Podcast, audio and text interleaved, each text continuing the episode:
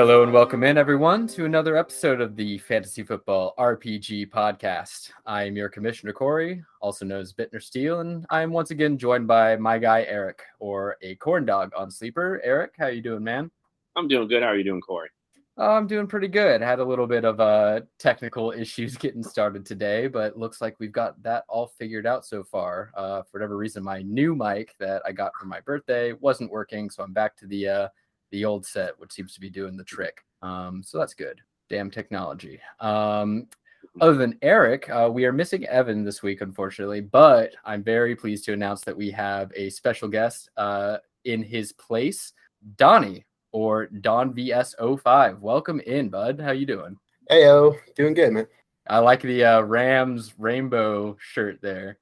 Thanks, man. Shirt. Yeah, that's a good shirt. My daughter picked it out.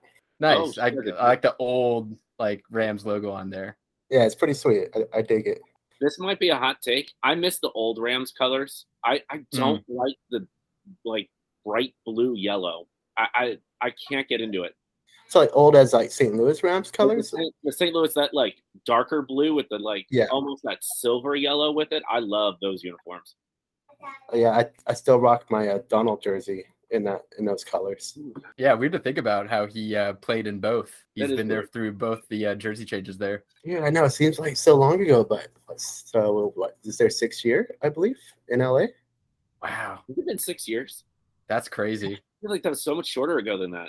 Wow. Well, cool shirts aside, we do like to start out with talking about what we're drinking. Donnie, why don't you go ahead and start us off since you are the guest? What are you sipping on right now? Well, I just finished my coffee, dude, so I'm sipping on nothing. Okay. But I see you have written down cold brew. You get down cold brew? Yeah, dude, when it gets hot, man, I'll get down to cold brew. Oh yeah. That's what I enjoy, dude. Nothing special, no fancy coffee, just your Folgers or whatever. I'll be honest, my favorite coffee is a cold brew, just straight cold brew with just maybe a splash of milk. Splash of whole milk, that's it. See, I put a little almond creamer. We got oat milk creamer at the moment, so something nice. Different. See, I like drinking dark roasts, just straight black. See, that's what I used to do, but I don't know. Like that punishment. I went away from that a little bit. But I remember drinking pure black coffee when I was going through that phase. Yeah, exactly. Trying to look cool.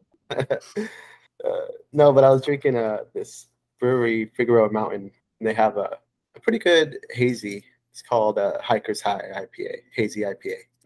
And they have it a lot here in town. I'm not exactly sure where it's from. I probably should have did more research, but it's popping up in the stores everywhere. So I figured I'll give it a shot. Sounds like it's a good one to go hiking with that kind of name. Yeah, so I like to hike to my backyard and have a couple drinks here and there. Nice. What about you, Eric? What do you got going? So on Friday night, I feel like I always shout out the Silver King Brewery where I used to manage. So I'm going to throw out a different brewery name down here. We were down in Dunedin.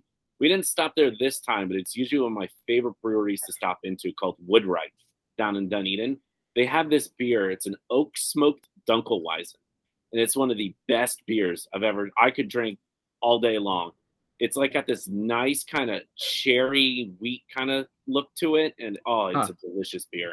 It sounds very fancy. What kind of beer is that even? So it's a Dunkel with the little Weizen. It's a Weizen with a Dunkel. And then I'm super unfamiliar with that, with a Dunkelweizen. I don't think I've ever had one. It's the only place around here I've ever had a Dunkelweizen. They like to combine a lot of these German beers and stuff like that. It's phenomenal. It's actually, besides the one I used to work at because I'm biased, it's my favorite brewery down here, mostly because of that beer.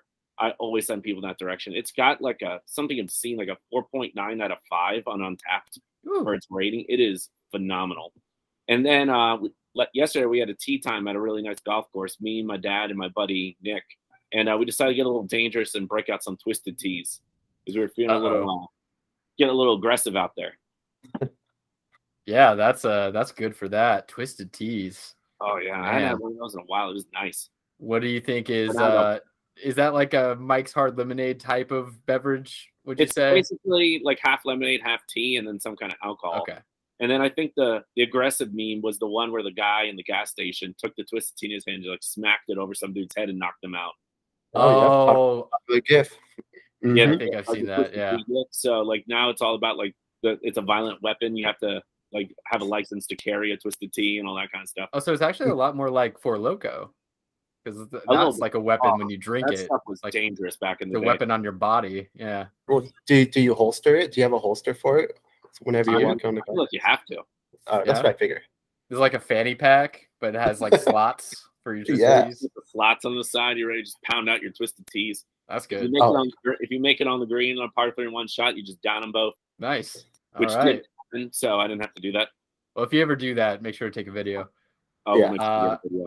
And I'm just working with, from my friend Ruben at Ruben's, working on their summer IPA because it is starting to actually feel a little bit like summer around here. We, I don't know if I told you this, Eric, we went through, I think, 30 consecutive days of rain, like through the month of May and a little into June, which even for Seattle, it was like a record. It was a record of consecutive wet days up here.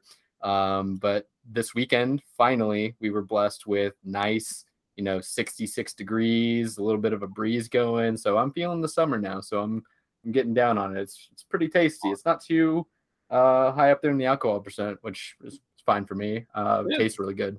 So that's what I'm going with. It's awesome. I feel like we get you guys over there on the West Coast get such different styles of craft beer than we do over here on the East Coast. Mm-hmm. We got to find a way to be able to swap some of the top local brewery cans or something like that. And that's what I'm saying, man. Yeah, we could do maybe around Christmas time we could do like a gift exchange. Yeah, I'll send you some hazies, man.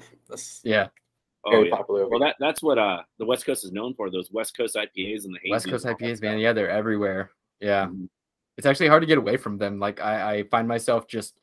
I'll buy a case of beer because the art looks cool, and then I'll take it home and I'll actually read it and I'll go, another goddamn West Coast IPA. Yeah, I don't know of a single brewery around here. There's a lot of them. I don't know any that make hazies. Everyone's looking for hazies, and almost nobody makes one. But we got blonde ales and APAs everywhere. Okay, those are really popular around here. Nice, but a little bit easier in the Florida sun. That makes sense, actually, a little bit. Yeah, the hazier stuff when you need to get the edge of the chill of the Pacific Northwest off you. Yeah, we're in that beer. Fun 92 degrees with 90% humidity part of Florida. So this is good times. I thought over here was bad. 101. But I'm moving up to Washington for the weather, man. That sounds like literal hell for me. Oh, I try to not think about it, but. When you're down here like October through April, it's like heaven. It's perfect. So you suffer through 6 months and you just are in bliss for 6 months. Yeah, give and take. Mm. Yeah. All right. Well, fun talking weather with you guys, but let's say we get into a little bit of the NFL football news. There's a few pieces here on the list that I'd like to discuss real quick. I don't know if you saw what I recently put into the top slot, Donnie, and I don't know if you want to go ahead and lead us off on this particular news item with Cooper Kupp getting a big boy deal. Yeah, man. Dude. As the Rams fan here, let's talk a little bit about how you're feeling about a 5-year, $110 million deal for Cooper Kupp. You know what, dude? Cooper Kupp is so modest too, wasn't asking for anything. And for him to get that, dude, it just shows how much the Rams respect him, dude. Mm-hmm. So I think it's awesome, man. Did you happen to listen to the Poor Man's podcast? This last one, I haven't listened to it yet. No. Oh, because they brought up the salary cap. How are they doing this with the Rams? So I put it on their message board or whatever, just talking about how what the Rams do is they're a bit risky and it pays off right now, but in the future it could really screw them up, man. How they'll like Aaron Donald's deal, for instance. It's a 3-year deal for $60 million or whatever, but it's actually a 5-year deal where the last 2 years are voided. So Aaron Donald should be retired by then, but the Rams will still be paying him. It'll still be coming out of their salary cap, Right. So and the same thing is going to be with Cooper Kupp. They actually saved money this year by pushing it all to the future deals, to the future years. So it's risky, like you said, because they're now on the hook for that amount of money in their future years. But in order to get past the yearly salary cap situation, they can sign all of these big names and all of these stars. Yeah, man. Yeah. So I mean, it's pretty dope that they're doing it and they're making these moves. it definitely seems like it paid off their style of doing things in this last year, because Rams went out and took home a bowl. So absolutely. And I think it solidifies basically any of the skill position players that regularly start on the Rams for the next 2 to 3 years as solid, safe fantasy picks, because no one's going anywhere. Like, Stafford's not going anywhere. Kupp's not going anywhere. Akers isn't. Do you think that is, like, the reverse is true too, where you have to be a little more skeptical about any, like, oncoming offensive rookies, where they might not get, like, they might not get a chance for X amount of years because they've signed all of the guys that they kind of need for the immediate future? I guess so. So are you talking about players like Van Jefferson, things like that? Sure. Yeah. Not a rookie, but, you know, I think he's coming into his, third year this year. Tutu Atwell is one that comes to mind that I have my own issues with Atwell because of his size specifically, but he's getting, like, coach speak love this year. But it's like, you know, when we are looking at all the guys that they've already signed, how much room is there really going to be for him? The Rams' method of doing things definitely, I mean, it yielded great results this last year with them taking home a bowl. So, to answer your question about the young guns on the Rams, I just think the way that the Rams do business, as long as McVay's there, Les Snead's there, and you have these high-powered players on the Rams, they're just going to do this thing where they give away the young assets to bring on proven vets to go win for these next 2-3 years. Like, who's the Odell Beckham that's going to be brought on next year? Who's the running back that's going to get signed? Well, it feels like they've brought on the Odell Beckham with A-Rob. Right. It feels like they have addressed that to me. I know there were talks about OBJ going back, but at this point, I feel like it's pretty unlikely. I don't think he's going back there, but, I mean, who's the disgruntled, decent wide receiver that's out there that's going to be cheaper for them to go and grab real quick? Like, I feel like that's how they're doing business for these next 3 years. It'd be probably uber cheap that they could just snatch up is Julio Jones, if he's got anything left in the tank. Oh yeah, dude. Just putting Julio as a wide receiver 3 just for some touchdown catches and stuff. How do you feel about that, Donnie? Julio for the Rams. I wouldn't mind it. It wouldn't surprise me either. That's the thing with the Rams. So I just no surprises anymore. Whatever they do, I'm just like, well, saw that coming. Yeah. Okay. A lot of things like that could happen with them. I don't trust any of the younger players until this window that they're going for is over. I think there's like a simultaneous thing happening where you have all these young players that probably won't see a lot of time because of how ingrained the veterans are into this system. But I think that there's a greater chance that the younger guys learning from the ingrained veterans, and after the veterans go away, after they retire or what have you, they might have a better shot at improving their overall skill sets and maybe becoming more valuable. I think it will be telling when rookies from, like, the last, 2-3 years, when their deal, like, when their extensions come time for re-upping, and if the Rams choose to keep them and sign them to new deals, I think that'll be very telling. Yeah. Well, yeah, you look at guys like Van Jefferson had a quiet 800 yards, so. They got some guys that can make plays.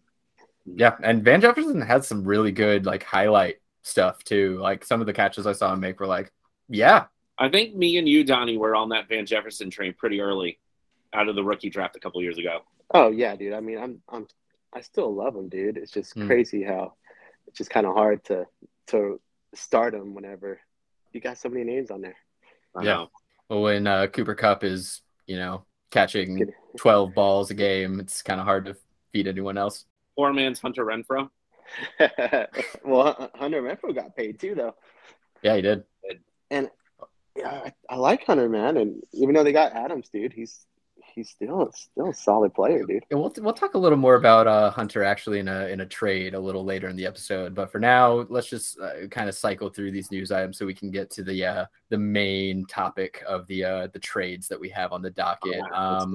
Just go on pretty quickly here. So I don't know if you guys saw the Tyreek Hill quote. I don't have the exact quote written here, but to sum it up, it was that Tyreek Hill was saying that in terms of accuracy, he would take Tua over Mahomes. Can't buzz. That's just him hyping up his guy, man. He probably made a mistake. Like, I made a mistake. I shouldn't have left, and then got to hype him up now. I don't believe any word that's coming out of Tyreek Hill.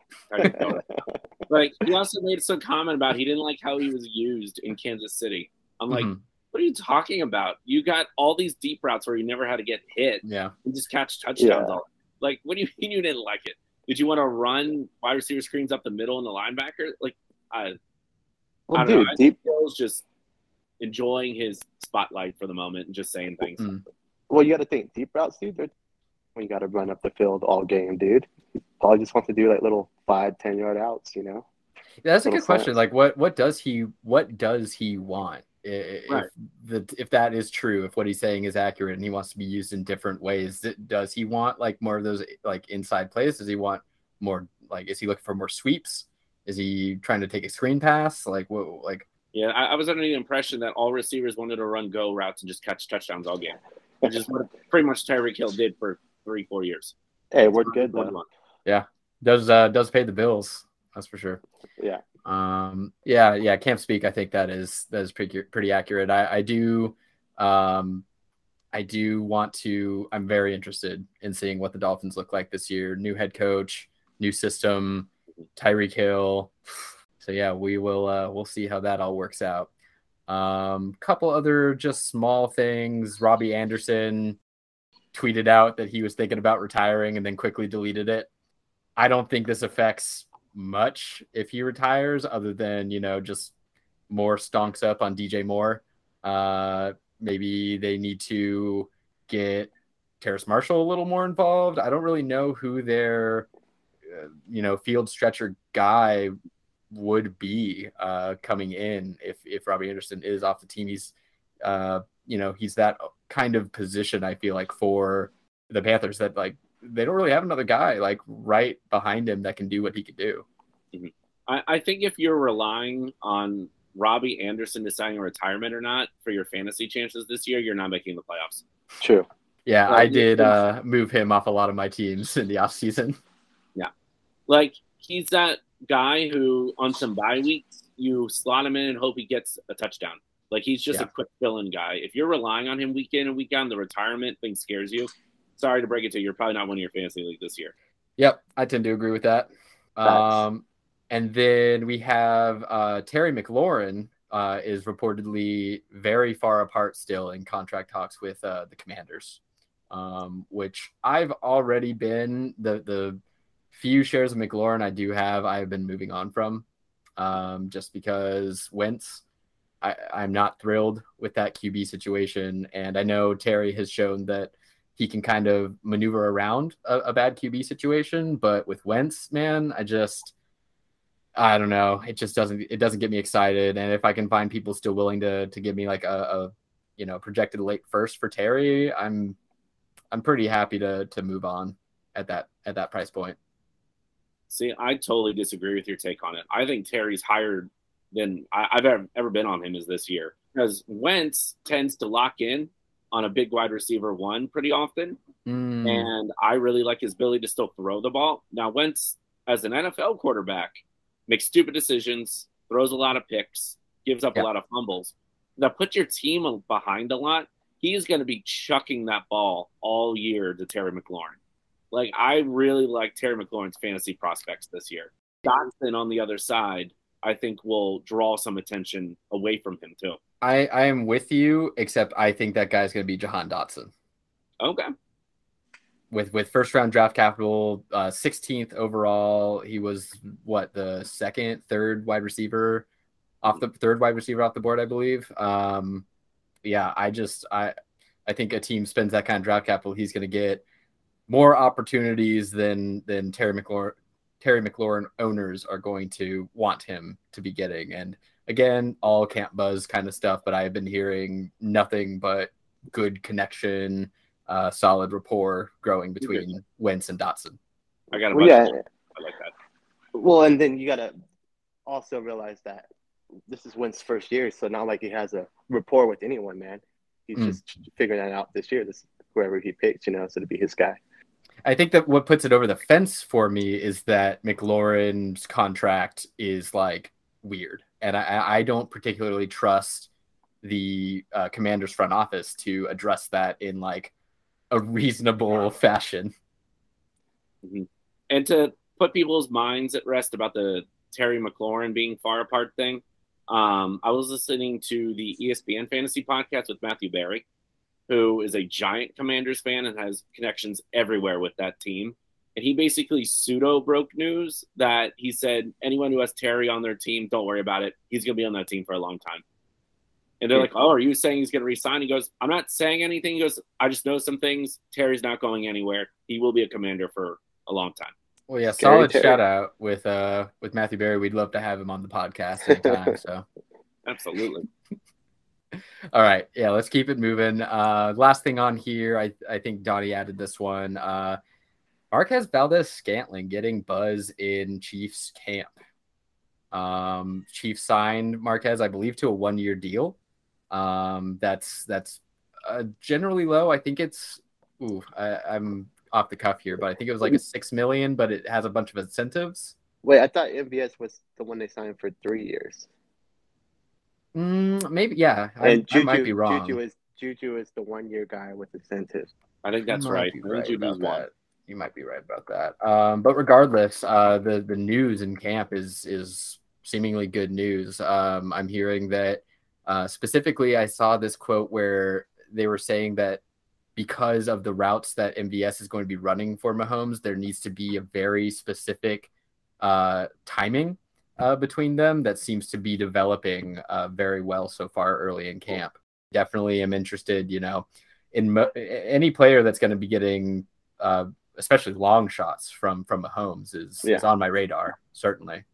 My goal is to collect as many of these Chiefs wide receivers as I can for cheap and just hope I got the one that hits. Mm. It's going to be one of them. We just don't know which one. Yeah. I'm still holding on to hope where me and Donnie from 2 years or so ago, where we thought Mecole Hardman was like going to be the number 1-2 guy there getting all the he makes me so mad. I'm very lucky to have dodged the Mecole Hardman hype train. I never understood it. He's fast for sure, but you look at his college stats and there's just not a lot there to get excited about. So bad, but I'm still holding him. I know. You got to at this point, right? If it's not, if he doesn't do it this year, we're done with him, right? Like, yeah. Tyreek Hill leaves and he doesn't take over as like a solid every week catch guy. I think we're done with him, right? Yeah, we have to be. Yeah, that's tough considering. I mean, I don't know. I think MVS. I think MVS has had like a better career than Mecole Hardman at this point. That's kind of gross to say, but I think it's true. And Juju, I'm not sure yet because he's had one good year essentially, and the rest of his years have been pretty bad. But that 1 year was record breaking. Like it was an explosive year. But hasn't been much since, but also his situation has been weird with Big Ben, like, nearing the end there, Antonio Brown leaving, all this stuff. So like, he's kind of the unknown factor there. And then of course there is the, number one rookie wide receiver from this year, Sky Moore, that is now on the Chiefs. So, yeah, it's weird there. Mecole Hardman, I don't have, speaking as a guy that doesn't have a lot of him, I don't have a lot of faith. Well, I still have faith in his return duties. So okay. That helps out in RPG leagues. That's very true. Very true.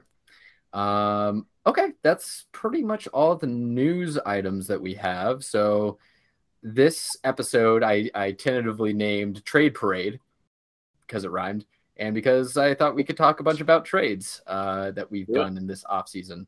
I have a big boy trade here that I posted first that we can kind of get off the top here. So this was in our Barbarians League. It's a 10-team league. It's one QB. We start 3 running backs, 3 wide receivers, 2 tight ends, tight end premium. So not to mention all the other bonuses that make scores like well into the 500s, 600s for a team total. This is definitely one of our more eclectic leagues. And I did something that I don't think that I will ever do again, or I don't think a lot of people have been able to do because it was tough to pull the trigger on it. But I sold Jonathan Taylor, running back 1, Jamar Chase, in my opinion, wide receiver one. And Marquez Callaway, yeah, whatever.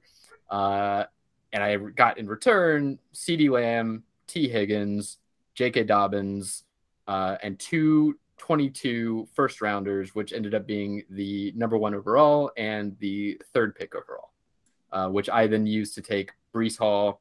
And I really wanted Drake London, but he got taken 2nd. So I took Ken Walker.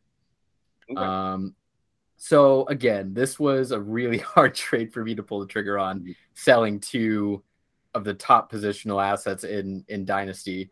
But when I was thinking about making this trade, what my focus was on was getting more depth on my team. I wanted to be able to fill the 3 running back slots and the 3 wide receiver slots on any given week with bona fide studs. And Jonathan Taylor and Jamar Chase were only ever going to be 2 out of those 6 slots that I needed to fill, not including the flex spot that we also have in that league. And so I basically went and I got more depth, and I got depth in guys that, to me, I basically went from the #1 wide receiver to the 4th and the 7th is kind of how I would tentatively rank Lamb and Higgins. I went from, yes, the #1 running back, which is extremely valuable, but I went from getting J.K. Dobbins, Ken Walker, and Breece Hall, which are all very young, still very good, on decent situations, in my opinion, maybe less so for Ken Walker, running backs that I think have huge upside along with their youth. And so to get rid of those 2 guys and get back 5, in my opinion, bona fide studs, I thought it was an even enough deal and gave me the depth that I was seeking that I could pull the trigger on something like that. Dude, the more I look at it, the more I love it. I think it's a great trade for you. Thank you. Yeah, especially with what you got in those rookie picks. Because now you just need one of those running backs to hit top 5 running back status, and you win that trade. And you gave yourself a good position with all 3 of them to hit a top 5 at some point. Oh, yeah. And you get your homer dude, too. Exactly. Yeah. I full honesty, was thinking that 103 was going to be London, because the guy that I got the 3rd from also had the 2nd, I believe. Or no, actually, I think he had the 1st. I think I might be getting that wrong. He had the 1st, and I got his 1st from another trade. And when you look at this team, this was H. Tizzle, I believe. When you look at this team, I thought running back needy for sure. And so I thought that 102, which he had still, was going to be Walker for sure. And he went London. And so... yeah, kind of made it easy / difficult for me, because I thought London would be there, but was pretty happy to take Walker in a situation where 3 running backs, you kind of want to get the most you can. But yeah, I that trade was 2 months ago, maybe more. Yeah. And I think, as Donnie said, I every time I look at it, I think I like it more and more. So we'll see how it turns out. I'm all for the selling high on the running back, on the Jonathan Taylor, is you just don't know how long their shelf lives are going to be. I mean, I still think he's going to be a monster for the next couple of years, but like, we just don't know when's the Achilles pull. When, like, there's so many weird things that happen with running backs. The hard one is the Jamar Chase being like a 21-year-old wide receiver one.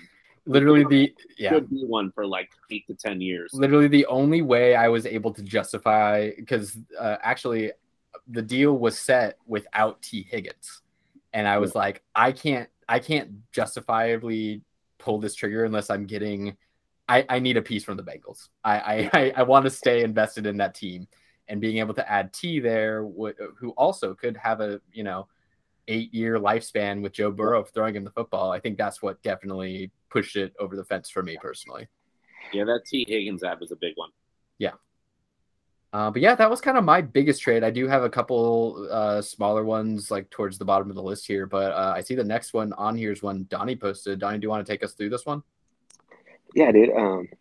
This is just something, a little random trade. I'm a big fan of Walker, man. So I'm trying to get him where I can. Kind of hard where to get him in the leagues that you're in now, because I know you like him a lot too.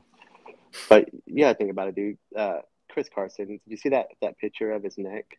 A little supplemental piece. It's like, dude, I hope he doesn't come back for his own health, you know?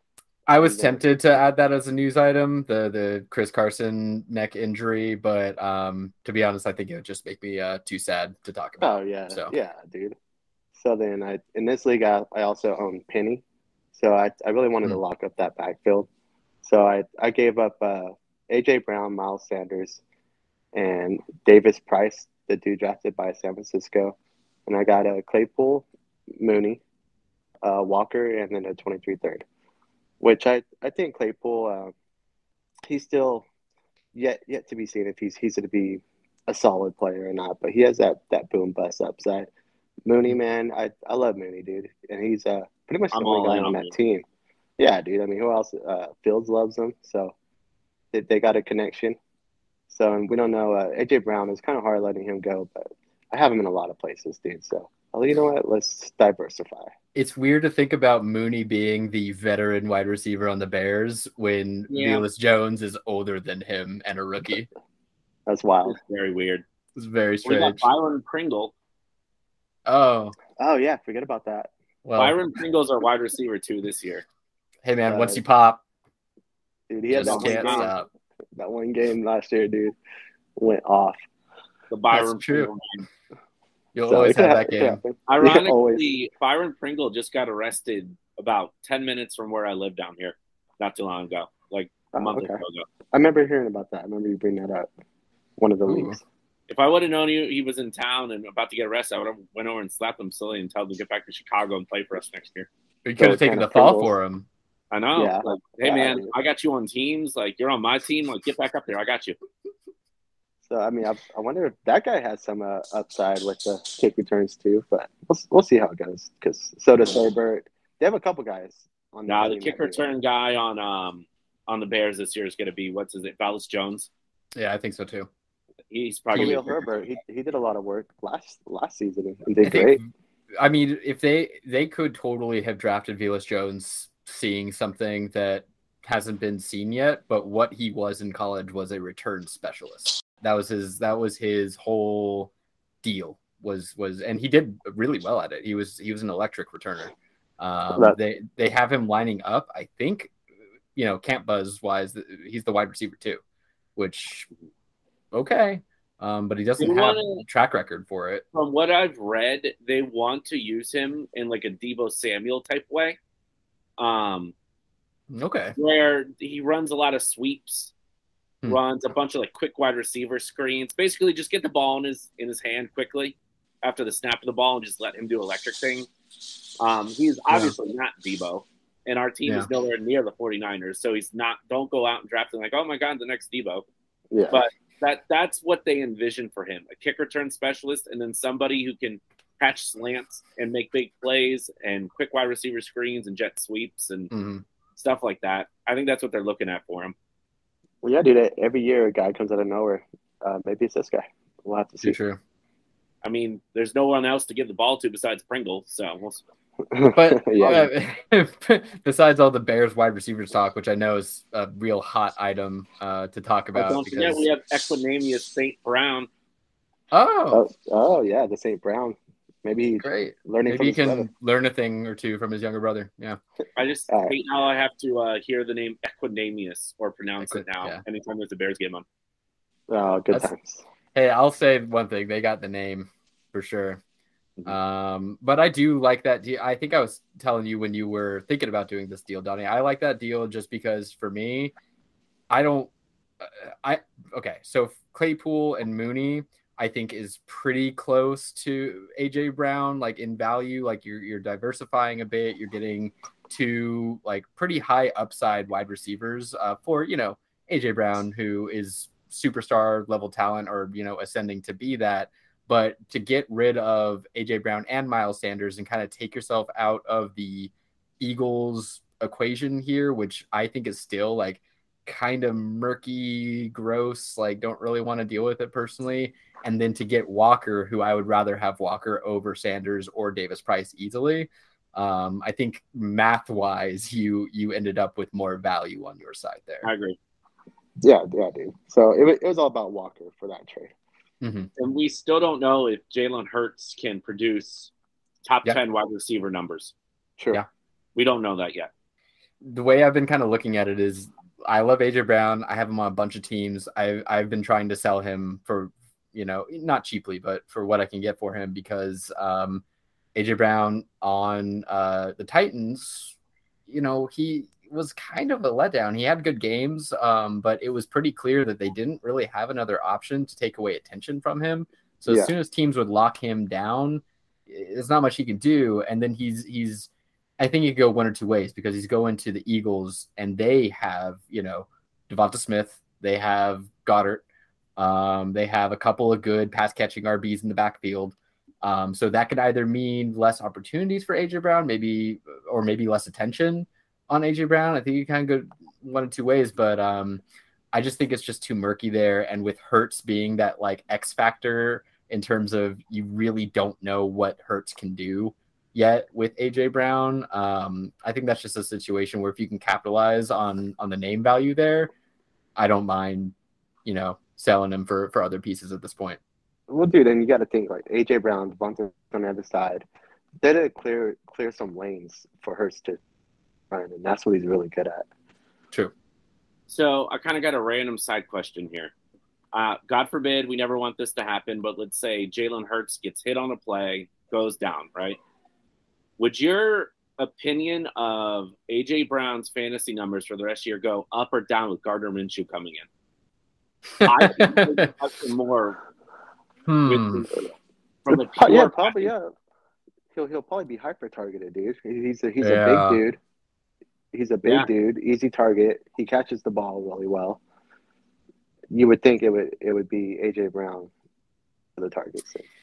That's a good question, and it's pretty mysterious to me. But I could see it. I could see him being locked in. That's very interesting. I want to now go back and see exactly who Minshew was hyper targeting back when he was leading the Jags. That one game he had to play for the Eagles last year. He played great, Minshew. Yeah. I think he's the best backup in the league, right? Like, is there a better backup quarterback besides maybe Jacoby Brissett is pretty good? Well, Baker Mayfield, I guess, is technically one. Yeah. I don't know if we can count him as a backup. Is he even going to play NFL anymore? Oh, I don't know, man. Let me see here. I'm looking at what Minshew. It feels like the Browns have the record for quarterbacks that they've drafted that end up going to play in like the CFL or some other league. So many. Yeah, Minshew was 20 for 25 for 242 and 2 touchdowns with no picks. Like, that's good. That's really good. Yeah. And who were they playing that game? Do you remember? I mean, it was the Jets. Oh, okay. Well, you know. Throw it out. Yeah, don't count that. I mean, it's still an NFL team. For sure. No, 20 for 25 with 2 touchdowns, no picks for a 7th-round guy who was a backup. I don't know. Do you think that did Jalen Hurts have that high of a completion percentage in any game last year? I'm not sure. Off the top of my head, I'm not sure, but I can't. I reckon not. Yeah. It's just an interesting thought about A.J. Brown that I was thinking about. That is interesting. They also have Strong there now, too. Rookie quarterback. Oh, yeah. So, I don't know if that means anything, but I just wanted to mention it because I knew it. And anyway, Eric, I definitely want you to take us through this next one, man, that you have posted up here where you acquired – I would say 2 out of the 3 guys that you got are borderline untouchable assets. Like no one can trade for these guys, but you got 2 of them and you also got another play on top. So let's talk about this one. Oh, this is a fun one. All right. So in a league that I was in a total rebuild in and just amassed draft picks, I think I had 7 22 first rounders in a 12 team league. And I had 4 23 first rounders. So just a massive. That's amazing. That itself is just an amazing feat to have. Very good. First. Yeah, absolutely. And so I ended up trading Jalen Waddle, a 22 first, which was the 1.01, 22 first, which was a 1.05, and then 4 23 firsts for Josh Allen, Swift, and Kyle Pitts, which is just insane. Yeah, it's unreal. So in my, I mean, you can say I'm way off for this, but in my estimation, I would say Josh Allen is worth 3 of those 23 firsts, maybe a little bit more, being probably the number one asset in Superflex in Dynasty Football. So I have that. Then Kyle Pitts is worth at least 2 to 3 of these firsts. And then Swift, just also being a running back, probably worth 2 firsts, and Jalen Waddle. Mm-hmm. So I think I actually made up pretty well. Because my rationale behind it is I'm giving up 6 firsts and Jalen Waddle. But all 6 of those firsts, I am on my knees praying they turn into any of those 3 players, especially Pitts and Allen. Who am I going to draft with any of those that's better than those 2 guys at premium positions like tight end and quarterback? Yeah, there's just no comparable, like for Pitts alone, there's no comparable asset like for a tight end. Like you are looking at guys that are, 5 years older at least that can get in the same tier as him in terms of, fantasy points per game. And then you are getting I think in a lot of people's opinions at this point, the best fantasy quarterback in football. I think the only argument that some people could have is Mahomes, but to me, it's Josh Allen, like me too. 10 out of 10 times. And then you add on Swift, who is a 23-year-old running back on, again, in my opinion, but I think one that's becoming more popular, an ascending offense in the Lions. I think the Lions are only going up. And you take the pass catching back for the Lions, who are in a great position to, pass a lot with their situation. Yep. So you gave up a lot of question marks, and Waddle, who is probably going to go into like a bit of a worse situation with Hill coming onto the Dolphins team and making targets a little more, spread out. Right. And you turn them into 3 great assets, like hallmark assets. So I love it. I still had 5 22 first round picks. Wow. So might as well at that point, right? I think it was Jamison Williams, Drake London, Chris Olave, Sky Moore, and I think I got one other that I can't think of. I think it might have been Dotson. I'm not sure though off the top of my head. And so I threw darts at 5 wide receivers. Yeah. So I'm feeling pretty happy about that. I don't think I'm going to contend this year, but now that I have all of these young assets with 2 fantasy monsters for the next 10 years in Pitts and Allen, I have a core to build around again. Yep.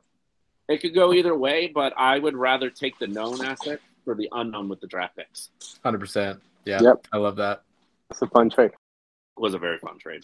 I have another one on here. Oh yeah, you know what? I'll put my money where my mouth's at in terms of the smack talk I was dishing out on McLaurin, and I'll talk about the trade that I did where I acquired Joe Burrow in a 10-team league, Superflex. I traded away McLaurin, I traded away Jalen Hurts, and I traded away the 103, which ended up being Drake London.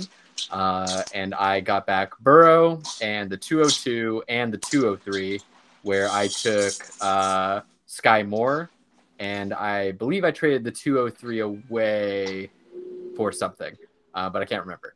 But overall, the intention there was getting Burrow, which my quarterbacks now in that league are Josh Allen, Joe Burrow, and Aaron Rodgers, which I feel very, very solid about. Sky Moore at 202 is kind of crazy. I don't think I saw him not go in the first round anywhere. It was actually funny. I believe I'm thinking of the leagues correctly, where that was the pick after Go Guy Go, who is Michael on the Poor Man's podcast, who took, I believe he took Ridder right before I took Sky Moore. And we were talking about this on his podcast where he was hoping that it would start a QB frenzy and that I would go Willis and let him have Sky Moore, because I'm remembering correct. I think that I then traded my 203 to Go Guy Go later in the draft. And so he was hoping that I would take Willis out of panic. and get Sky Moore, but I ended up with Sky Moore and was very happy. It backfired. It always does. It always does, dude, when you make a plan. I get his logic, though. Just backfired a little bit. Yeah. Yeah, I totally get the logic. It was good game theory, 100%. I will say, looking at this trade, I think it really depends on what we talked about in the last podcast with Evan about what happens with Jalen Hurts. Yeah. If Jalen Hurts balls out, gets the big long-term contract, and he's the Eagle guy going forward, I think you gave up way too much for Joe Burrow. Mm-hmm. But if, like we talked about, he doesn't ball out, maybe Minshew takes over, or even if he doesn't take over, they just decide Hurts is not the guy. He doesn't get the contract, and they move on. It feels like you stole Burrow.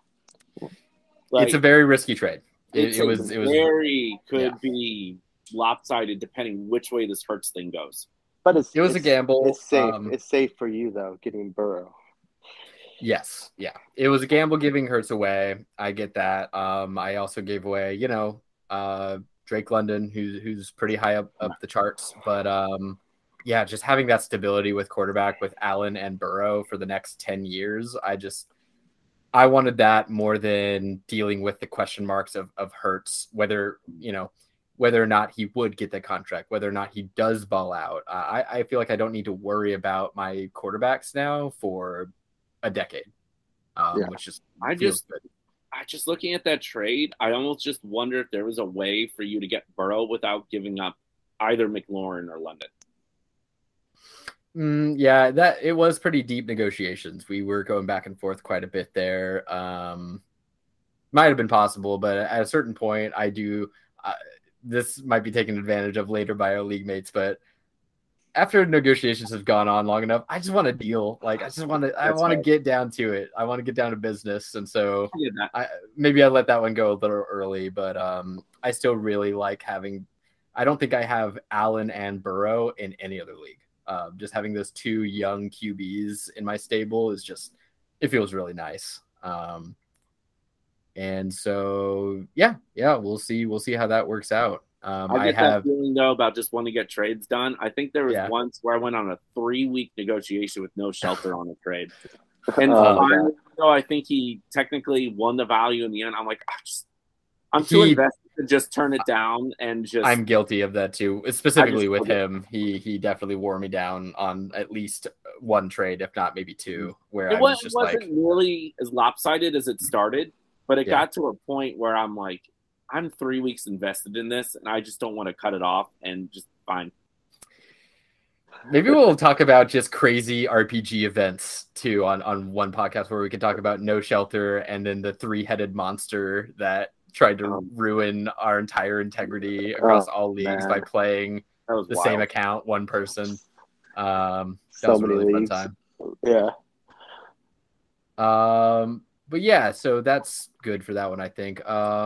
Which one do you want to go over, Donnie? You have a couple. All right, well, here. I'll do one more, man. And this one I really like. I don't know what the guy was thinking, but I was up to pick at the 112, and the dude shot me over an offer of DK Metcalf. So I was just like, what? Like, let me read this again. And then I was like, yeah, dude, I think he ended up taking Christian Watson. And I was like, what? So I just smashed this up. The league went crazy. I'm like, dude, I didn't send the offer. I just accepted it, But that's wild. People, I don't know if he's down on lock, but I'm thinking I have a really good team in that league, one of my best teams. So, and I got so much wide receiver depth, dude. I could let him sit on the bench and just chill for a year, man. So wild to not have to give up more than one first for DK. Yeah, opinion. And if. Man. If his thing was lock, I don't even get that because, look, man, I love DK. I really hope he stays, but I got a gross feeling in my tummy about that. I think there's still a chance that DK is not a Seahawk, like this year. Traded to the Packers. DK. Oh, you can't speak that evil in this chat. I'm thinking fancy wise, all right. That'd be here. I'll tip the balance back, Eric. And the Bears don't have a wide receiver. DK to the Bears. No, all my Mooney shares, dude. Oh my I mean, I'm not saying – I mean, of course I would love to have DK Metcalf on the Bears. The problem is the price to go get him, I think, needs to be used on rebuilding so many other aspects of our team NFL-wise. I don't know if that's the right move. Oh, yeah, DK is the piece you go get when you're ready to go win the Super Bowl right now, and the Bears are not there. Yeah, they could trade for, like, a veteran quarterback, you know, somebody good. That'll work pretty good, too. Yeah, I mean, look, man, if I have to sit here and tell you guys I'm excited to see the tandem QB duo of Drew Lock and Geno Smith, I don't think I can sit here and lie to you guys and pretend I'm excited to see that. I still think there's a chance Baker finds his way there. I don't even know if I prefer that, to be honest. I don't know. He's got to be better than Drew Lock. I'm hearing, like, Jimmy Garoppolo is also, like, possible, but there's no way the Niners trade Jimmy G to the Seahawks. I'm hearing Jimmy G gets released. Yeah, I'm hearing he gets released. Yeah, but I don't think they'll release him. I think they'll be like, "Hey, team, give me a seventh rounder to keep him away from Seattle." Yeah, maybe. I don't know. All I know is that it's going to be a very dark year for Hawks fans in the Northwest. But back to the trade, Donnie. I think that is one of the most lopsided ones that we put. That's ridiculous. Like, you could not have smashed that accept button fast enough on that to get a wide receiver that has top 10 fantasy wide receiver potential anywhere he goes for a last for Christian Watson round. Let's lay it down like brick for brick. You traded DK Metcalf for Christian Watson. Exactly. Yeah, dude. I almost. Like, what are we talking about? I wanted to add something because I felt bad. You felt bad. Like, maybe I should have done something random. Crazy evaluation on that. Please, sir, take a second at least. Like, think about this. Man, that dude really is down on the Seahawks. Yeah, dude. I don't know what happened there. That's brutal. I mean, how high of a first-round pick are you going that you feel like it equals out DK Metcalf? I don't think – unless I needed a running back really badly and was like – really high on Hall, I don't think I would do DK for the 101. I mean, so I need a little guys, something more. It's like maybe he's a super homer, you know, and he's like, oh, I really want my guy, and I'm going to do it no matter what, you know. Yeah, maybe. If I own DK, I would do DK straight up for the 1.01 or the 1.02 this year because I'm that high on Hall in London. Anything past that, I need more than that first. I think I'd need a throw-in. I'd need like a third. Or like some extra something. I personally like London more than I like DK, but that's just me. I don't think that's I don't know that's a common thought, but I like London a lot. Like, it's a bit spicy, but I see what you're throwing down for sure. I mean, and then it's running back value in Hall. At that point, you are cutting. You're getting 3 years of value with Drake London being 3 years younger, and you're basically betting on the Falcons figuring out their QB situation before the Hawks can. Yeah, like that's essentially the value thought there, which I don't think that's too crazy. I don't think so either. I don't think it's like a super spicy hot take, but that's where my evaluation will go with that. But no, Donna, you made out with that, man. That's crazy. Yeah, that's a sick one. You know you're winning it when you feel bad accepting it from the other person. Yeah, for sure. Yeah, I actually have one of those on this list that I'll get to later. But for now, it's your turn, Eric. Which one do you want to talk about? I really want to talk about this one because I'm not 100% how I feel on it, but I feel pretty good.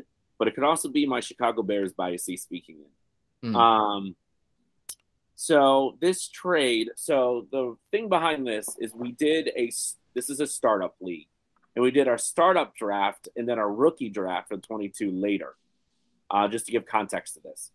So I traded Ezekiel Elliott, Jalen Hurts, and Rashad Bateman for David Montgomery, Darnell Mooney, the 1.02 for this year, the 2.09 for this year, and 2023 first. For next year. And I, with that 1.02, took Drake London.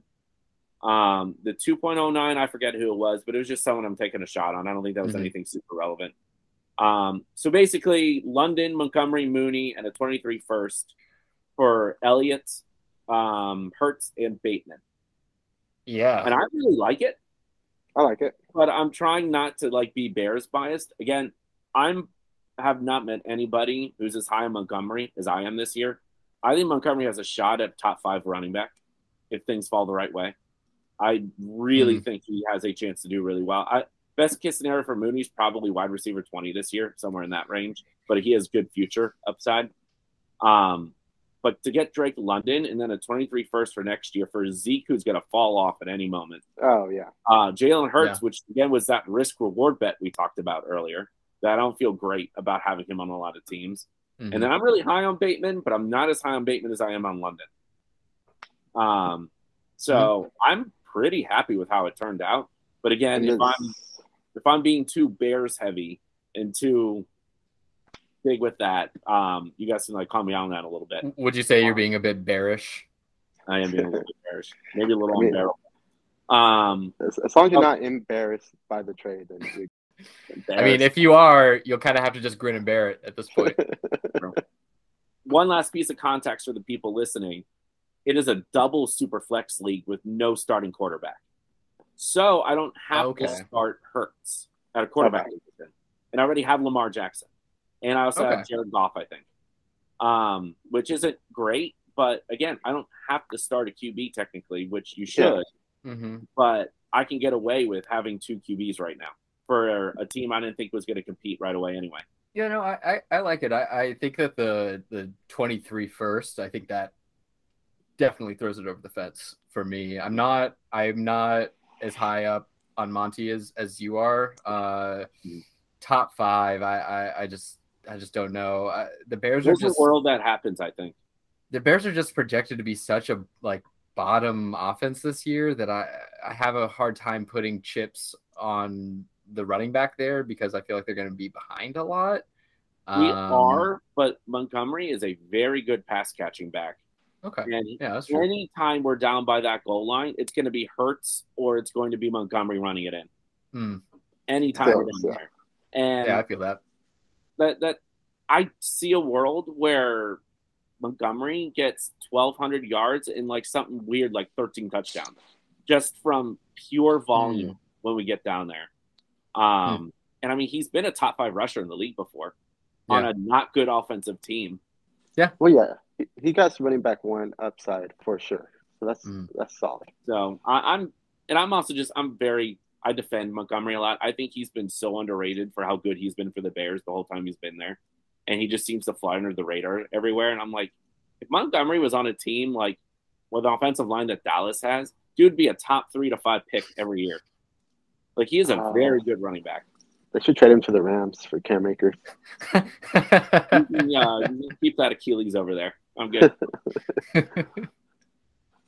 But no, what are you guys' thoughts on the trade? I'm happy with it. But again, I thought maybe I was being a little Bears biased. No, I like I said, I think the first, I think without the first, it's looking a little more like even-ish, but maybe leaning on the receive side of that a little bit for me. With the first added onto there, I think you landslide it, like slam dunk. Agreed. And I don't think any of the players I gave him are going to make that 23 first, like the 1.12. No, if anything, you justified it with sending him 3 players that are all kind of question marky, like that have not like pure question marks, but all have there's a possibility that either of the 3 guys. They don't do anything this year. Yeah. They're not anywhere close to what they're projecting to be. I can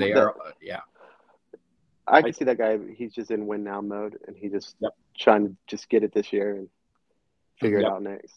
And I think I got Zeke in like the 7th round in that startup. So I was like, man, if I could flip Zeke into value, and I was able to get value in that trade out of him. Yeah. Was this the Twin Blades? That's Twin Blades. Okay. Gotcha.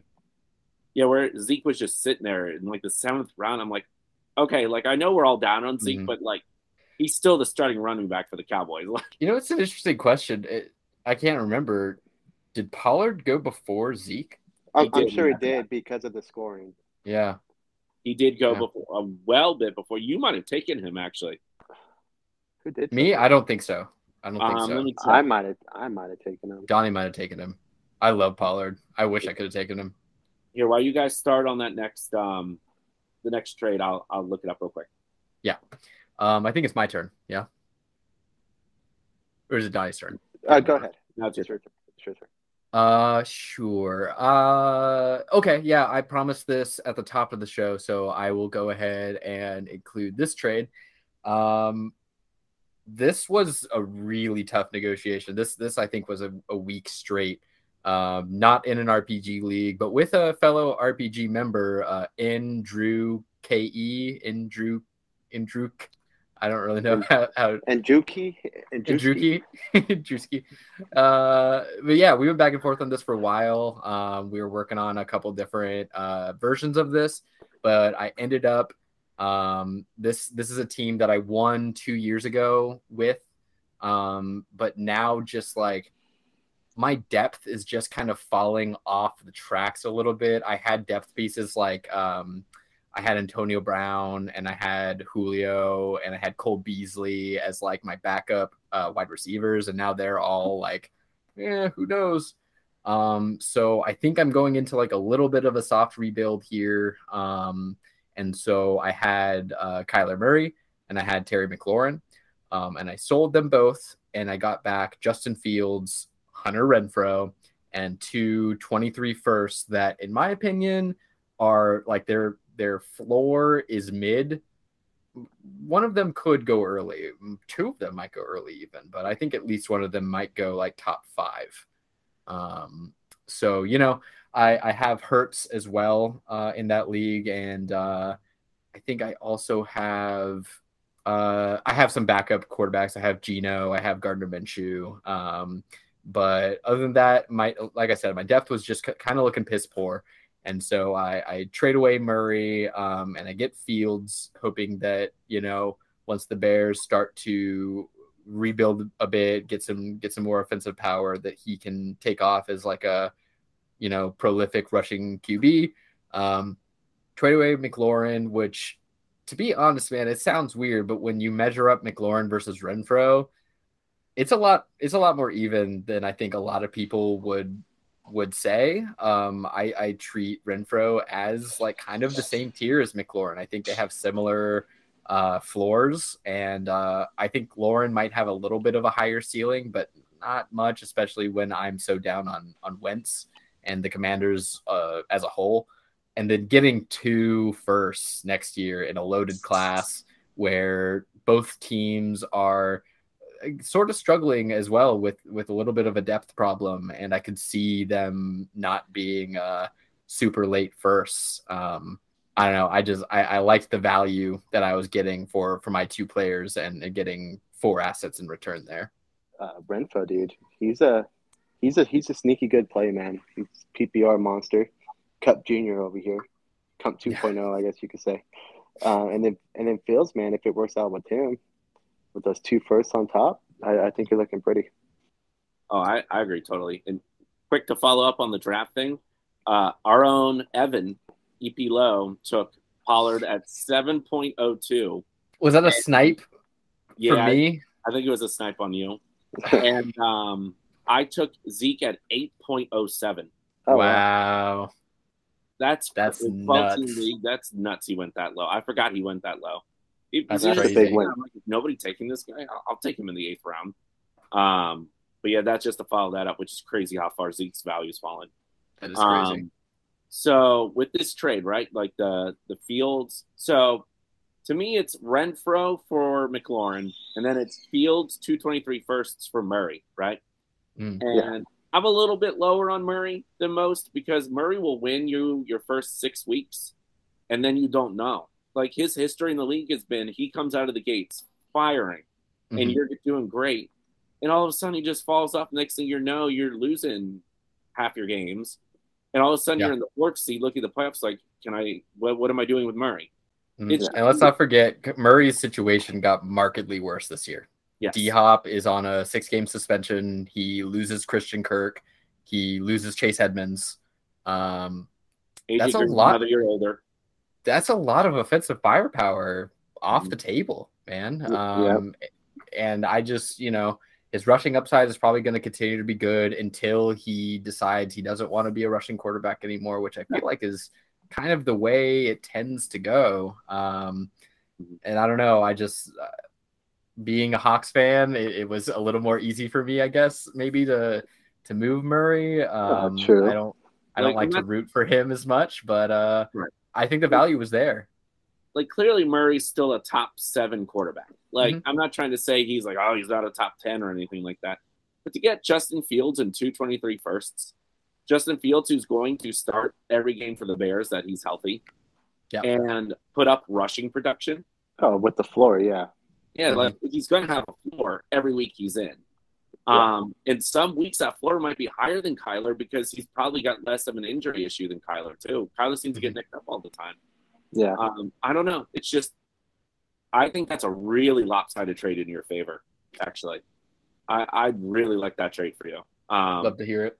I would be selling Murray for the highest possible value I could anywhere I could right now. Mm-hmm. Like, if I can pull a starting quarterback in 223 first for Murray, I am smashing accept anywhere I have Murray. Because I think you're only going to see it go down. I just don't see him as a long-term QB solution in Dynasty. He by himself on certain weeks might just win you the week because he just has one of those Murray weeks. Mm-hmm. But, like, how often does that happen, and how often does injured limpy Murray happen? Like, it's funny that you also say it's so true where his start is always so good for, you know, the first 8 games or so, and his best wide receiver is suspended for 6 out of those 8 games this year. Yeah, so. And don't forget that he's still being weird with the Cardinals. Yeah. Like, scrubbing the Instagram and then saying, oh, nope, everything's actually fine, and then putting it back. And from reports that I've heard, he's very self-centered, very me-focused, not much about the team. Like, well, he's always playing video games too, dude. He's, like, on Twitch all the time instead of putting in extra work. Yeah, so this is great to be validated because everything you guys are saying was all at the back of my mind about selling Murray. This was all just like bonus reasons why they weren't like ever like actual like real reasons. But hearing it be validated by you guys is helping me a lot. Like, if somebody offered me Lamar Jackson for Kyle Murray straight up, I'd be smashing accept because even though Lamar has kind of some of the same issues that Murray does, I know Lamar is in the workout room, like hardcore into studying. He is so zoned into winning football games that I know that dude is going to put in his 110%. You guys know Lamar's mom is his agent? Yeah. Oh, I did not know that. I just figured he was his own agent. No, I think he is, like, I think they kind of do it in tandem. I think him and his mom are the agent. Right. And, that's pretty cool. Yeah. And here's the other thing. The last thing we saw of Kyler Murray was that awful game against the Rams. Now, don't get me wrong. Rams had a Super Bowl winning defense. Aaron Donald's ridiculous. Mm-hmm. You're going to make any quarterback look stupid, right? How many more things like that can he put up before Cliff Kingsbury gets fired?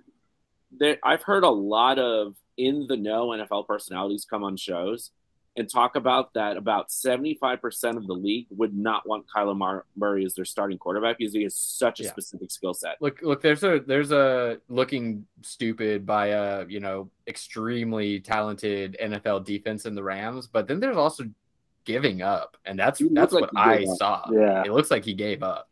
The last time we saw a quarterback look like they gave up was Cam Newton in the Super Bowl against the Broncos, and he was never Cam again after that. Mm. Bill was good, but he was nowhere close to MVP Super Bowl Cam. Well, let's say Murray has a bad season this year, dude. He can just go play baseball, man. He's highly drafted. He's there, too. Fourth overall pick by the Oakland Athletics, and they're dying to get a shortstop. Right, they're terrible this year. Yeah, dude, he can just go switch it up, man. Yeah, they're like, Kyler, we'll give you $200 million. Come play baseball. Oh, he'll get paid so much more too. Yeah, and like less injury risk for sure. Yeah, if he's as moody as they say he is, and the way that he like thinks about that kind of stuff, I don't know. There's just a lot of red flags with him that I moved off him in every league I had him last year at some point. Yeah. I don't have any Kyler Murray stock right now, and I'm totally fine with that. I think we should do one more trade, and it's the one me and you made, Corey, and then we'll see. We'll let Donnie decide. Okay, and then after that, I say you guys can save sleepers for the next show. I have a trade I want you guys to evaluate. Okay, great. Yeah, I can kind of take the lead here. So this is in our Dragons League, which is a best ball league, which I don't have too many of. So kind of different evaluations here for that. But essentially, the trade that went down was that I sent away Fields, Robert Tonyan, and a 207, and I got back Tua and Travis Kelce. To me, with what my team looked like, I am sort of in a win now-ish situation. I have some aging assets. My running backs are Derrick Henry, Christian McCaffrey, Leonard Fournette. I believe I also have Tony Pollard there, but I also have like D-Hop and just some kind of older guys. And so to me, Fields is kind of, again, in this situation where it's like, who knows what happens with him. He'll have a nice rushing floor, but in terms of the future or like a win now team, I just wasn't really sure about him. Kind of similar can be said with Tua, but getting Kelce in a two tight end premium league on a win now team where my tight ends before that were Robert Tonyan, Hayden Hurst, and I think Gerald Everett.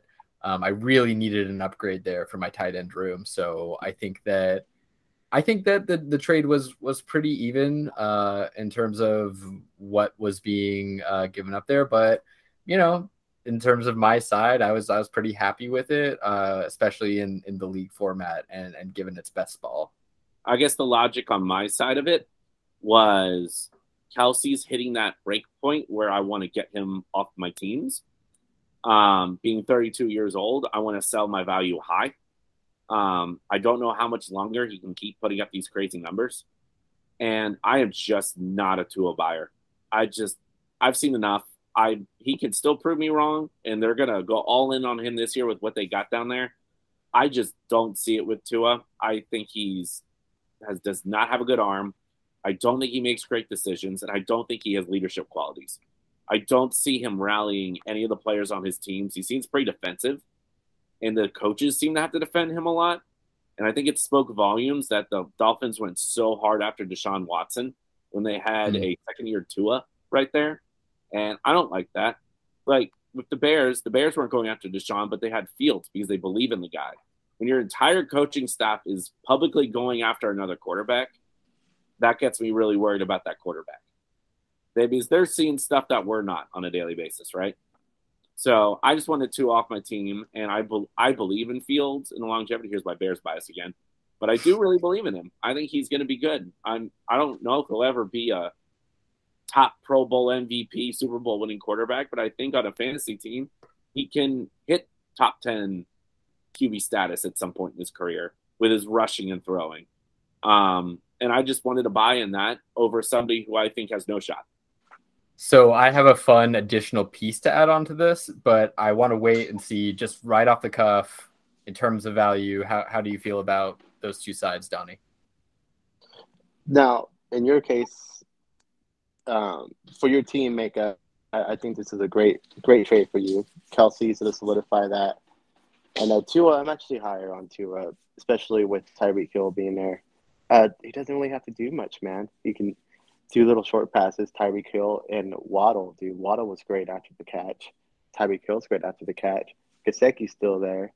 One of their 20 running backs, one of them, if most of the 3 games he's healthy, dude, he should be dynamic. You can dump the ball off to him. They got Chase Edmonds, who's a great pass catching back as well. So for a win now team, I think this is great. This is great for you. Personally, I'm leaning your side, Corey. Just because Kelce this year, I just think he's going to eat.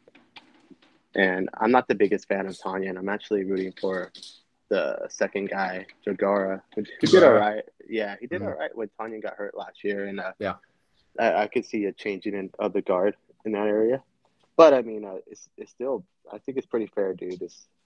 Fields – I do like Fields better than Tua. So I think maybe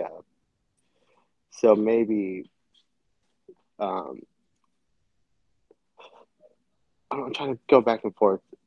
I'm taking a shot on that. Tunyon's one of the only receivers left there that Rodgers really trusts. Yeah. If he's healthy, he might rack up some Rodgers points there. Because Rodgers locks in onto guys he likes and ignores people he doesn't.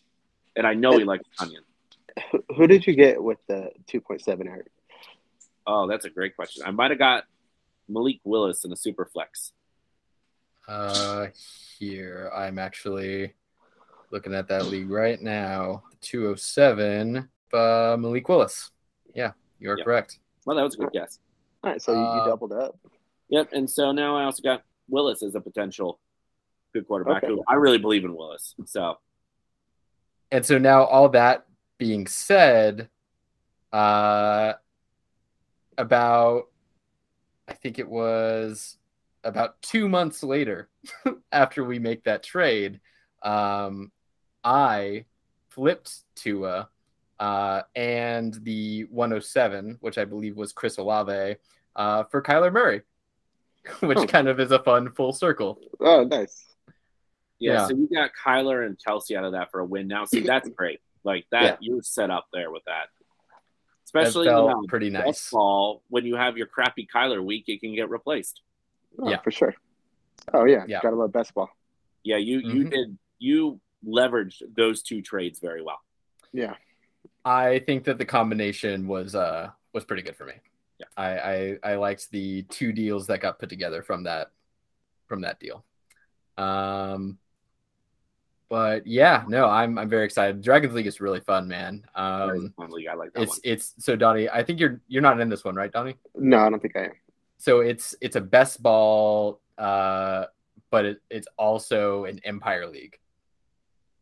So if you win twice, you get that Empire pot. Yeah. So it's a pretty fun one. And that's like a L fucking Empire for us. It's our Empire League, man. Me and Donnie are probably going to be two of the last teams standing in that one. That's going to be fun. Dude, I went all in, so trying to win back-to-back and take that little side pot, dude. I think I'm pretty far away. I probably need a running back, but my team's not looking too bad. I got Mahomes, Hurts, Jamar Chase, Hall, Josh Jacobs, some names there. Oh, yeah, that's solid, dude. It's going to be – I might see you guys there in the playoffs. Yeah, and then who knows? It's gonna be who can grab that waiver wire guy that comes out of nowhere, you know. Yep. Don't bring up Josh Jacobs around Evan. He hates Josh Jacobs. Oh, oof, my heart. Not only is he super down, he thinks he's not talented at all. He bets against him regularly, and it's the weeks that Josh Jacobs gets like 3 touchdowns. Oh my god, that's his thing, man.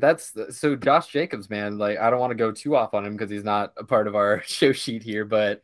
Man, if there's one thing Josh Jacobs is gonna do this year, in my opinion, it's gonna score. He's gonna score touchdowns. Oh yeah, dude. I mean, he's set up. He's playing 3 other teams in his division twice a year that are they're gonna be shootouts, like more likely than not. Yeah, Raiders have Devontae Adams now. They're gonna get up to the goal line. They're going to score points. By the way, we do those hot take things every year where you do your big hot take. One I'm stewing on right now. I'm still thinking about it, but I might pick the Broncos to finish 4th in the AFC West. I love it. I love that. Hell yeah. I might just be picking them to finish 4th. I still think the Raiders are better. I think the Chargers are going to take the division. I think the Chiefs will finish 4th, dude. I'm calling it. It's Ooh. That's such a tough spicy division, one. Dude. I will warn you, Donnie. My hot take last year was the Chiefs will miss the playoffs altogether, and they went to the AFC Championship. Yeah, I know. We'll see. No. Betting against Mahomes is a bad idea. Yeah, I know. I'm still so salty about my Jalen Hurts top 5 QB, and he ended up like QB 6 or 7. I know, it was close. All right, so Donnie, close. What was the last trade you wanted to go over? All right, so it's just an offer that I got in the league, dude. On the bottom of the show doc, I threw it all the information in there. Oh yeah, but I myself I took over an orphan league. That's pretty crappy, dude. It only has pretty much Etienne and James Cook are my only 2 running backs that I have, and so I'm like, all right, who's the guy I can trade and try to get some assets? And Kyler Murray is the guy I put up on the trade block. Got a couple offers, and I think this one is the best one I got.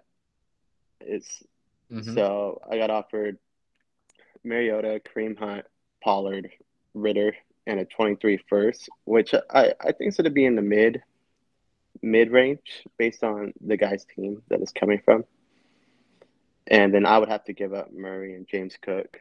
So I'm going back and forth, and the only reason why I'm really thinking about it was when I took over this league, the dude traded his first for the next 2 years. I don't know what the hell he traded it for.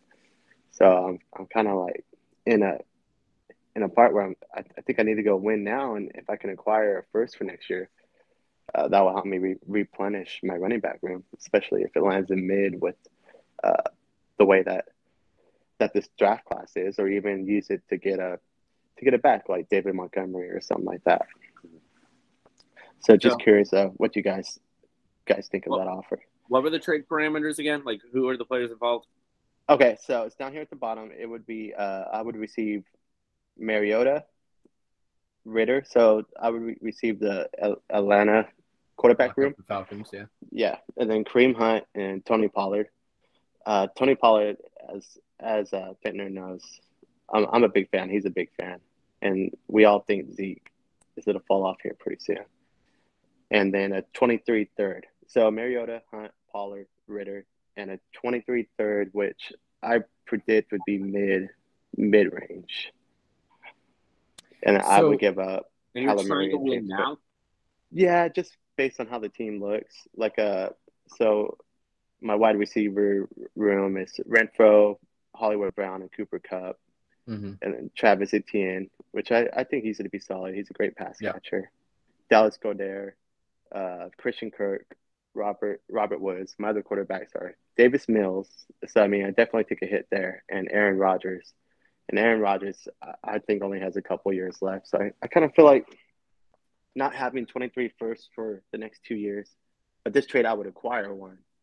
I feel like I need to go for a win now move. But I don't know if I'm just being, like, antsy about it.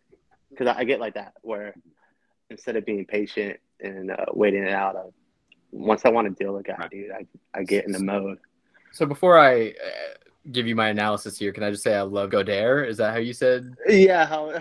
I love that. That's how I used to say Goddard, but I'm doing Goedert now. Oh, dude. That's fancy. God, whatever it is. No, I love that. It sounds like California. It's like California. Sounds so exotic. Goedert. Oh, I love it. Sounds French almost. Yeah, it does. It really does. Okay. You would give up Kyler Murray and James Cook. James Cook, to me, I'm very iffy on him. I know that a lot of people are in on him. I'm not quite there yet. I think that you're still going to have to deal with the Buffalo Bills' true running back one and Josh Allen, taking away certain valuable touches for any running back there. James Cook is small-ish. He's got pass catching, but kind of remains to be seen if he can kind of play around with the big boys there and get tossed around and come out unscathed. So I'm pretty cool with letting him go, especially when you're getting back to proven running backs in Hunt and Pollard that have, even though they're like kind of the, number two guys, they have standalone value. And so I like those acquisitions. And then, the Murray thing. We've talked some different smack about Murray throughout this pod. There's things to love about Murray, and there's reasons to not like him as much. But if you're going to send him away, you definitely need to lock up some other QB situation. And I for better or worse, you did it with the Falcons. You have whoever's going to be the starter. You have them, and they are surrounded by decent weapons now with London and Pitts. Those are two fantastic pass catching options for them. So whoever is going to start there is going to get a chance to be consistent. I think it's risky, but not that risky. And to go ahead and turn around and acquire a first on top of that from a team that's, not an all-star world beater, gonna take home the championship kind of team. For what your situation's looking like with that team, with your lack of running backs, I like it. I can get down with it. Yeah, so I'm still on the fence, dude, but I'm really surprised I didn't hit accept when I was drinking last night, but I stopped myself, dude, because I get into drunk trade modes. Self control. So. Yeah. Yeah, dude, no control. So I'm like, you know what? Let me sit on it. Let me ask the guys on the pod, and I'm definitely leaning towards just hitting accept and moving on. I mean, it makes it easier when you're in 35 leagues, you know. So like, you know, I'll do a lot of stupid trades because I'm like, dude, I got so many teams. It's just all for fun. I still think with RB being the focus here, I think that for Murray, you could get like a generally higher quality running back, but Pollard is really great, and you're getting another running back on top of that, and you're getting the first there. Like I can kind of merge those two running backs and the first together to like kind of equal the value of the running back you'd want to be receiving anyway. Yeah, and then based on other offers I got, it's offers like Tua and Montgomery for Murray is one, and then some guy first and 2 seconds and a third, and Wentz for Murray. And the first he's offering is from the best team in the league when he has three other firsts. I'm like, dude, maybe if you give me my own first back, you know? Like, no, I'll only do this one. So this is actually the best offer that I've got by far, I think.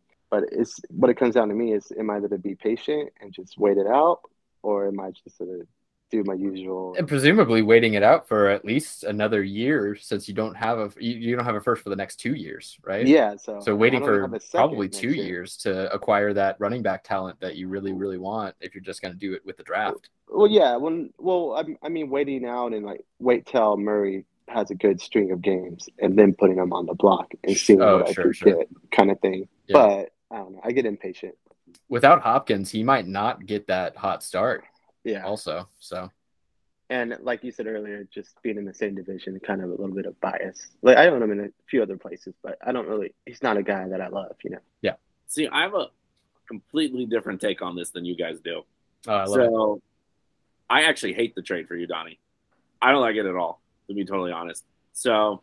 If we're thinking of a win now window, we're thinking you want to win the 22-23 season, right? That's what win now is. It's go for it, balls to the wall, let's get it in there. So when I look at the pieces, right, I see two quarterbacks that are on the same team that we have no idea if either which one's going to start and if they're going to be any good.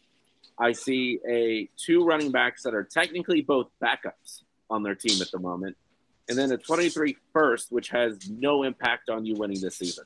For a easily top 5 to 8 quarterback and a running back who could end up being the starting running back of the Buffalo Bills at some point. Sure. So if I wanted to trade for the future, I like that trade a lot more. But without having 2 first-round picks, you've got to try to win now. And then if you can't win in the next 2 years, you'll have your picks back. Yeah. So if you want to trade Murray to upgrade your running back room, I would much rather try to do a package where like I flip Murray for like a Dalvin Cook and maybe like a Jared Goff or something like that. Sometime my running back gets thrown way up there and I still get a QB that gets me some points consistently because I know he's the starting QB. Okay. Does that make sense? Yeah, yeah. I think that's more of a win now, let's go for it move than what you have proposed there, because a lot of those are, man, I hope that works out. And, yeah, I really like that we – Donnie's here asking for advice and we gave him 2 completely polar opposite opinions. It's good, man. You're getting that – yeah, you're getting all the opinions. You're getting both sides of the coin. You can make a very educated choice. So I think the best thing to do is just to be patient and see if I get any other offers. Yeah, because if you do get that hot start from Murray, you might get somebody who jumps in with like a, I don't know, I'm trying to, like a Kirk Cousins Montgomery. Something like that where you're getting a top 12 QB production and a top 10 running back. Well, top 5, you mean? Yeah, right, Eric? Oh, Number 1 overall? In Eric's hypothetical OBS. My dream world that I hope comes true. Hey, I'm rooting for him. David Montgomery is going to be RB1, 2, and 3 this year. All right? Don't even try. It's going to be amazing.